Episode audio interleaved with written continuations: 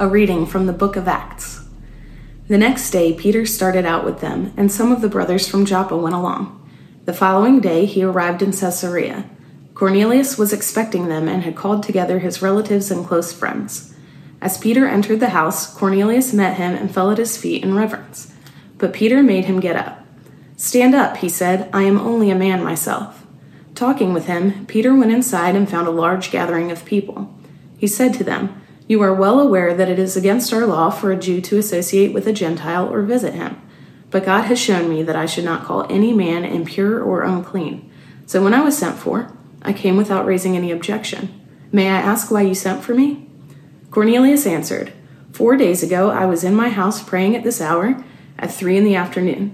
Suddenly a man in shining clothes stood before me and said, 'Cornelius, God has heard your prayer and remembered your gifts to the poor. Send to Joppa for Simon, who is called Peter. He is a guest in the home of Simon the tanner, who lives by the sea.' So I sent for you immediately, and it was good of you to come. Now we are all here in the presence of God to listen to everything the Lord has commanded you to tell us." Then Peter began to speak. "I now realize how true it is that God does not show favoritism, but accepts men from every nation who fear him and do what is right. You know the message God sent to the people of Israel, telling the good news of peace through Jesus Christ, who is Lord of all. You know what has happened throughout Judea, beginning in Galilee after the baptism that John preached, how God anointed Jesus of Nazareth with the Holy Spirit and power, and how he went around doing good and healing all who were under the power of the devil, because God was with him. We are witnesses of everything he did in the country of the Jews and in Jerusalem. They killed him by hanging him on a tree, but God raised him from the dead on the third day and caused him to be seen. He was not seen by all the people, but by witnesses whom God had already chosen, by us who ate and drank with him after he rose from the dead. He commanded us to preach to the people and to testify that he is the one whom God appointed as judge of the living and the dead. All the prophets testify about him, that everyone who believes in him receives forgiveness of sins through his name." While Peter was still speaking these words, the Holy Spirit came on all who heard the message. The circumcised believers who had come with Peter were as astonished were astonished that the gift of the Holy Spirit had been poured out even on the Gentiles, for they heard them speaking in tongues and praising God. Then Peter said, "Can anyone keep these people from being baptized with water? They have received the Holy Spirit, just as we have." So he ordered that they be baptized in the name of Jesus Christ. Then they asked Peter to stay with them for a few days. The word of the Lord. Greetings, One Fellowship family and friends. Pastor Paul here, and I am so excited to share with you today from God's Word.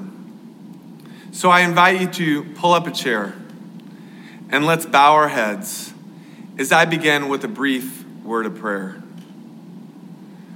Dear Heavenly Father, may the words of my mouth and the meditations of our hearts be pleasing in your sight, our rock and our Redeemer. And in the oldest prayer of the church, I pray, "Come, Holy Spirit, come." In Jesus' name, amen. Well, the title of my message today is Breaking Out Part two, and we will be closing out our study of Acts chapter ten today. And I'd like to begin with this question. Have you ever seen someone go to great lengths to win your praise?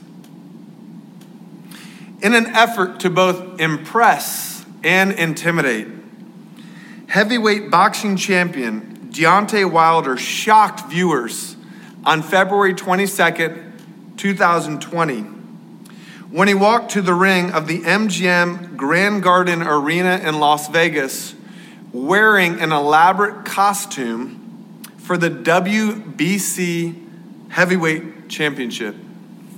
Now, look, if you missed it, no worries. I have a picture of Mister Wilder in his custom-made costume right here. Molly, can you see it? Carly, can you see it? It is over the top.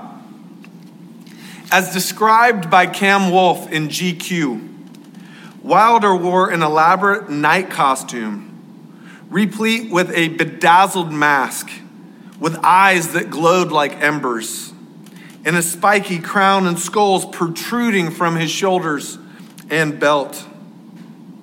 It was probably enough to make Game of Thrones producers wonder if they should reboot the show, or at least if Wilder had raided their archives. But while it made a real impression before his match, the outfit took a real toll, according to Wilder.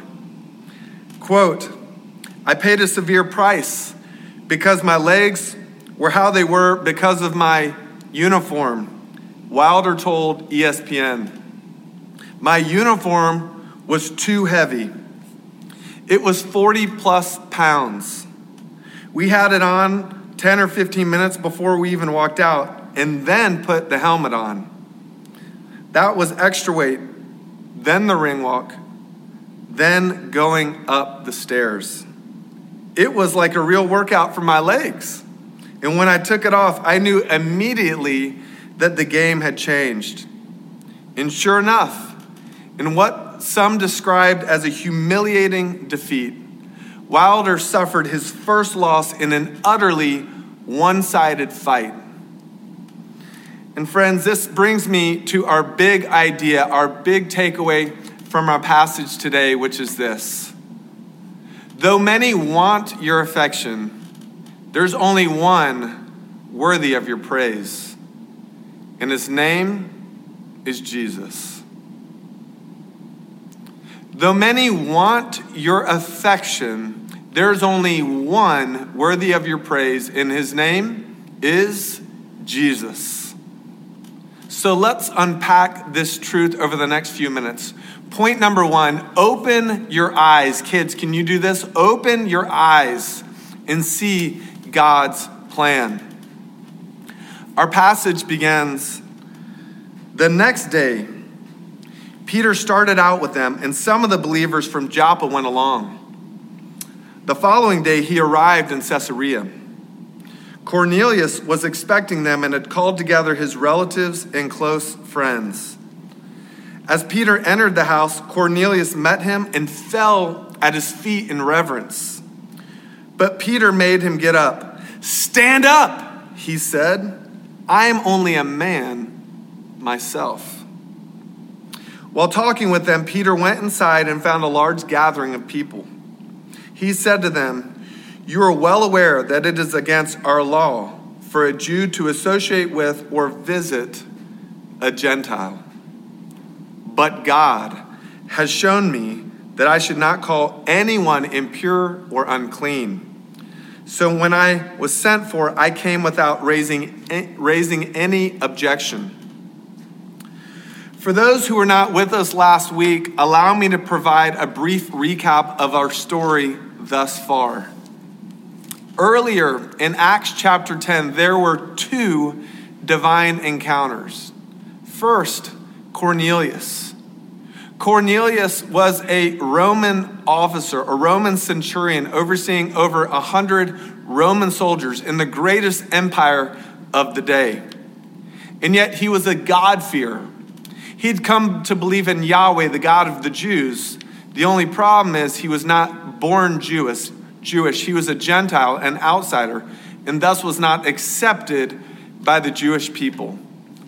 Nonetheless, God heard Cornelius' prayers and sent an angel and said to Cornelius that he should go and retrieve Simon Peter from Joppa. Right around the same time, there's a second divine encounter. With whom? Simon Peter. He is on a roof in Joppa praying, and three times he sees a vision from God that challenges his world view. And that vision illustrates that Gentiles, outsiders, deemed dogs by most Jews of the day, yes, they too could be recipients of God's grace through Jesus. And that leads us to our passage today, which is extraordinary. Why? Because we see Peter, who is a Jew, who should never enter the house of a Gentile, stepped over that cultural barrier in obedience to God. Similarly, we see Cornelius, who should never submit to a Jew because he's a Roman officer, submit in reverence to Peter and do something that is nationally unthinkable as a Roman citizen or Roman soldier. And yet both men, through listening to God, were having their eyes opened to God's eternal plan. In fact, they were right there in the middle of it, right in the middle of a global, cosmic story of redemption. And so are we. In Acts chapter one, we read these words: "You will receive power when the Holy Spirit comes on you, and you will be my witnesses in Jer- Jerusalem, in all Judea and Samaria, and to the ends of the earth." And in the pages of Revelation, we read God's macro plan for restoring humanity through the love and lordship of Jesus in these words. "After this, I looked, and behold, a great multitude that no one could number, from every nation, from all tribes and peoples and languages, standing before the throne and before the Lamb, clothed in white robes, with palm branches in their hands, and crying with a loud voice, 'Salvation belongs to our God who sits on the throne, and to the Lamb.'" And reflecting back on our passage, just like Peter and Cornelius, we are invited to open our eyes to see God's plan, his really, really big plan, to bring together a new community, a new family from every nation, tribe, people, and language under the love and lordship of Jesus. You see, as Peter and Cornelius interact, the walls of racism come crumbling down. As Peter and Cornelius interact, the walls of nationalism come crumbling down. As Peter and Cornelius interact, the walls of classism come crumbling down. And in pours the love of Jesus. I love how the message translates Peter's response later in our passage to Cornelius. Quote, Peter, Peter fairly exploded with his good news. It's God's own truth. Nothing could be plainer. God plays no favorites. He makes no difference, excuse me, it makes no difference who you are or where you are from. If you want God and are ready to do as he says, the door is open. The message he sent to the children of Israel, that through Jesus Christ, everything is being put together again. Well, he's doing it everywhere, among every one. Friends, we are being invited to open our eyes and see God's plan. And I believe even in this moment, God wants the walls of racism, nationalism, classism, the walls of hostility that divide humanity. He wants those walls to come crumbling down in the name of Jesus, in the love of Jesus to come pouring in. And that leads me to point number two. Open your heart and receive God's peace. The passage continues. You know the message God sent to the people of Israel, announcing the good news of peace through Jesus Christ, who is Lord of all. And then later, he is the one whom God appointed as judge of the living and the dead. All the prophets testify about him that everyone who believes in him receives forgiveness of sins through his name. Now, at this point, I'd like to share a fun or a funny story about my bride, Carly. One of the things I love most about Carly is her humility.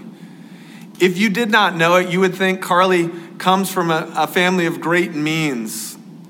But in reality, Carly comes from a family that often struggled to make ends meet uh, when she was younger. And Carly herself, when she was growing up, she also struggled in her own way, like all of us. Take, for instance, the car Carly had to drive at a certain point during her college years. Wait for it. Are you guys ready? There it is. Can you see it? Kids? Yes, a vintage Grand Marquis. You see, Carly couldn't afford her own vehicle. And one of her roommates owned this car, but lived in California. So she invite, invited Carly to take the car home to Minnesota for a summer. And Carly tells me this story of one night when, after she had uh, watched a movie with friends and was heading home for her curfew, she's driving, she has the music turned up, she's singing her heart out. All of a sudden, she hears this. And she looks behind her, and sure enough, there are the flashing lights of a police car. And she gets pulled over. The officer instructs Carly to roll down her window. And then he asks, "Miss, how much have you had to drink tonight?"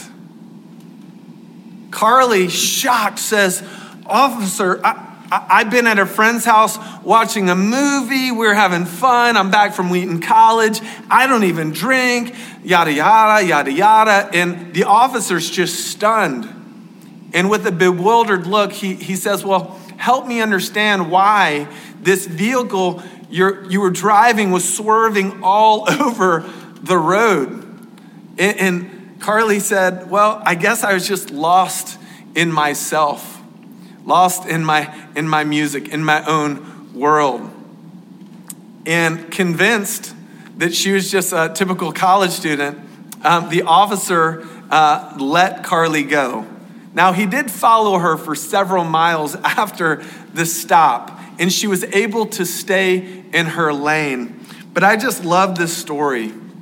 Why? Because the Bible says we all struggle to stay in our lane.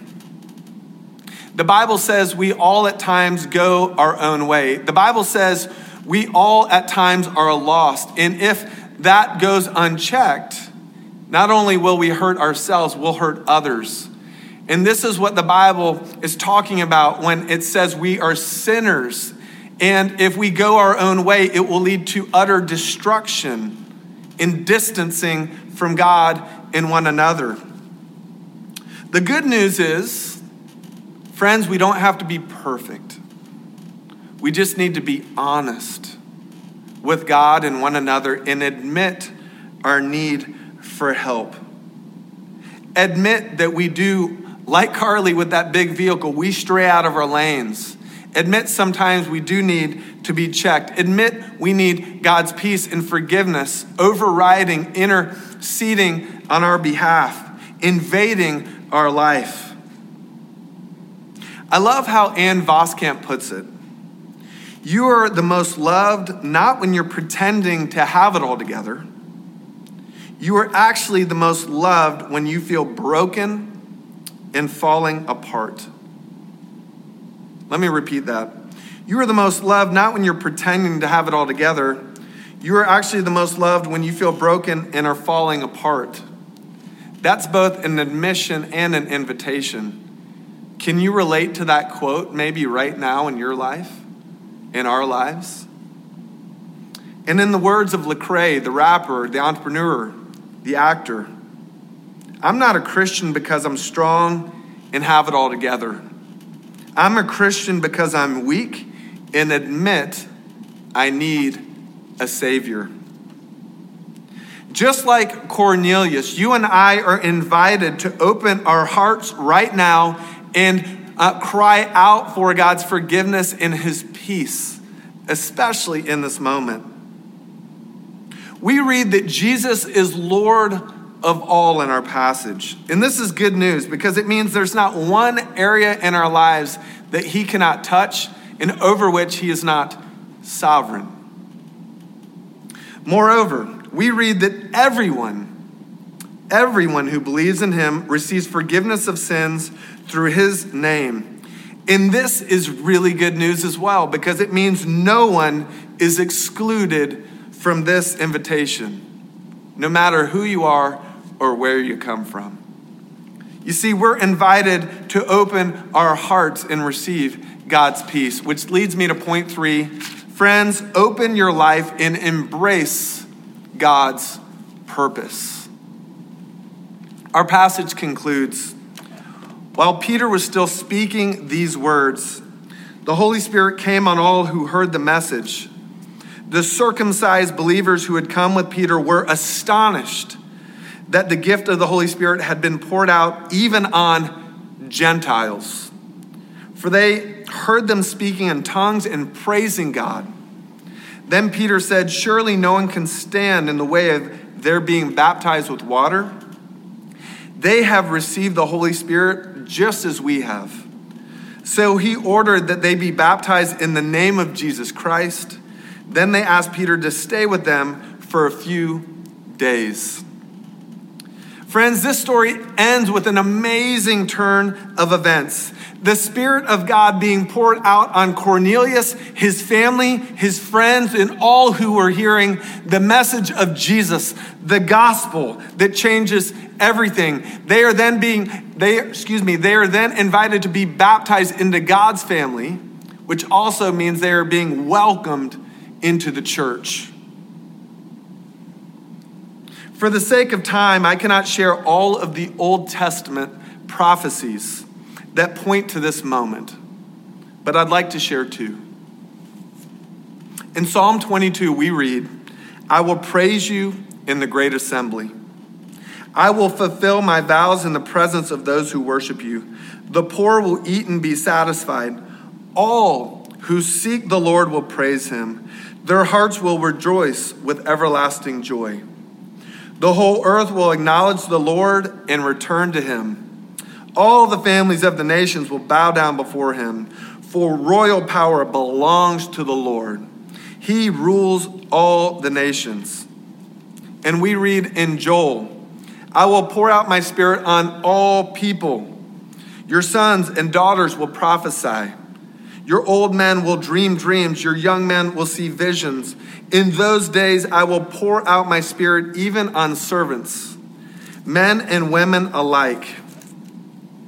You see, just like Peter, we are living in a moment with circumstances outside of our control. And yet Jesus sits on the throne and invites us to see and love the people right in front of us and all around us. Jesus himself prayed, just as you sent me into the world, Father, I am sending them into the world, Father. And as we know elsewhere in Scripture, the followers of Jesus don't go to church.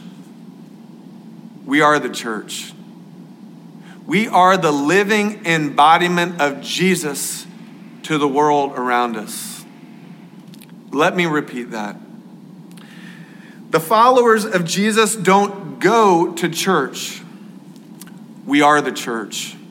We are the living embodiment of Jesus to the world around us, even right now.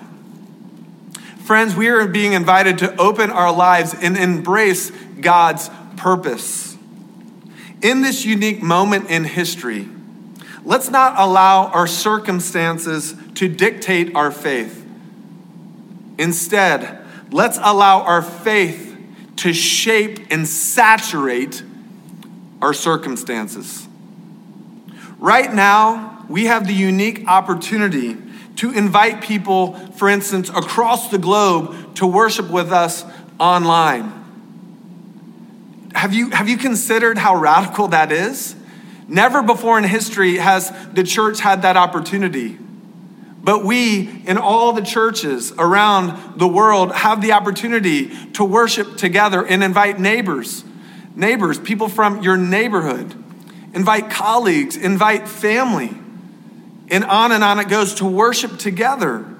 Just last week, this finally clicked with someone who shared with me that they shared our worship service online with their adult cousins with whom they have not spoken to in over eight years. Years, eight years. But now through this unique moment, they're able to worship with their adult cousins. Friends, kids, students, adults, who can you invite to worship with us today?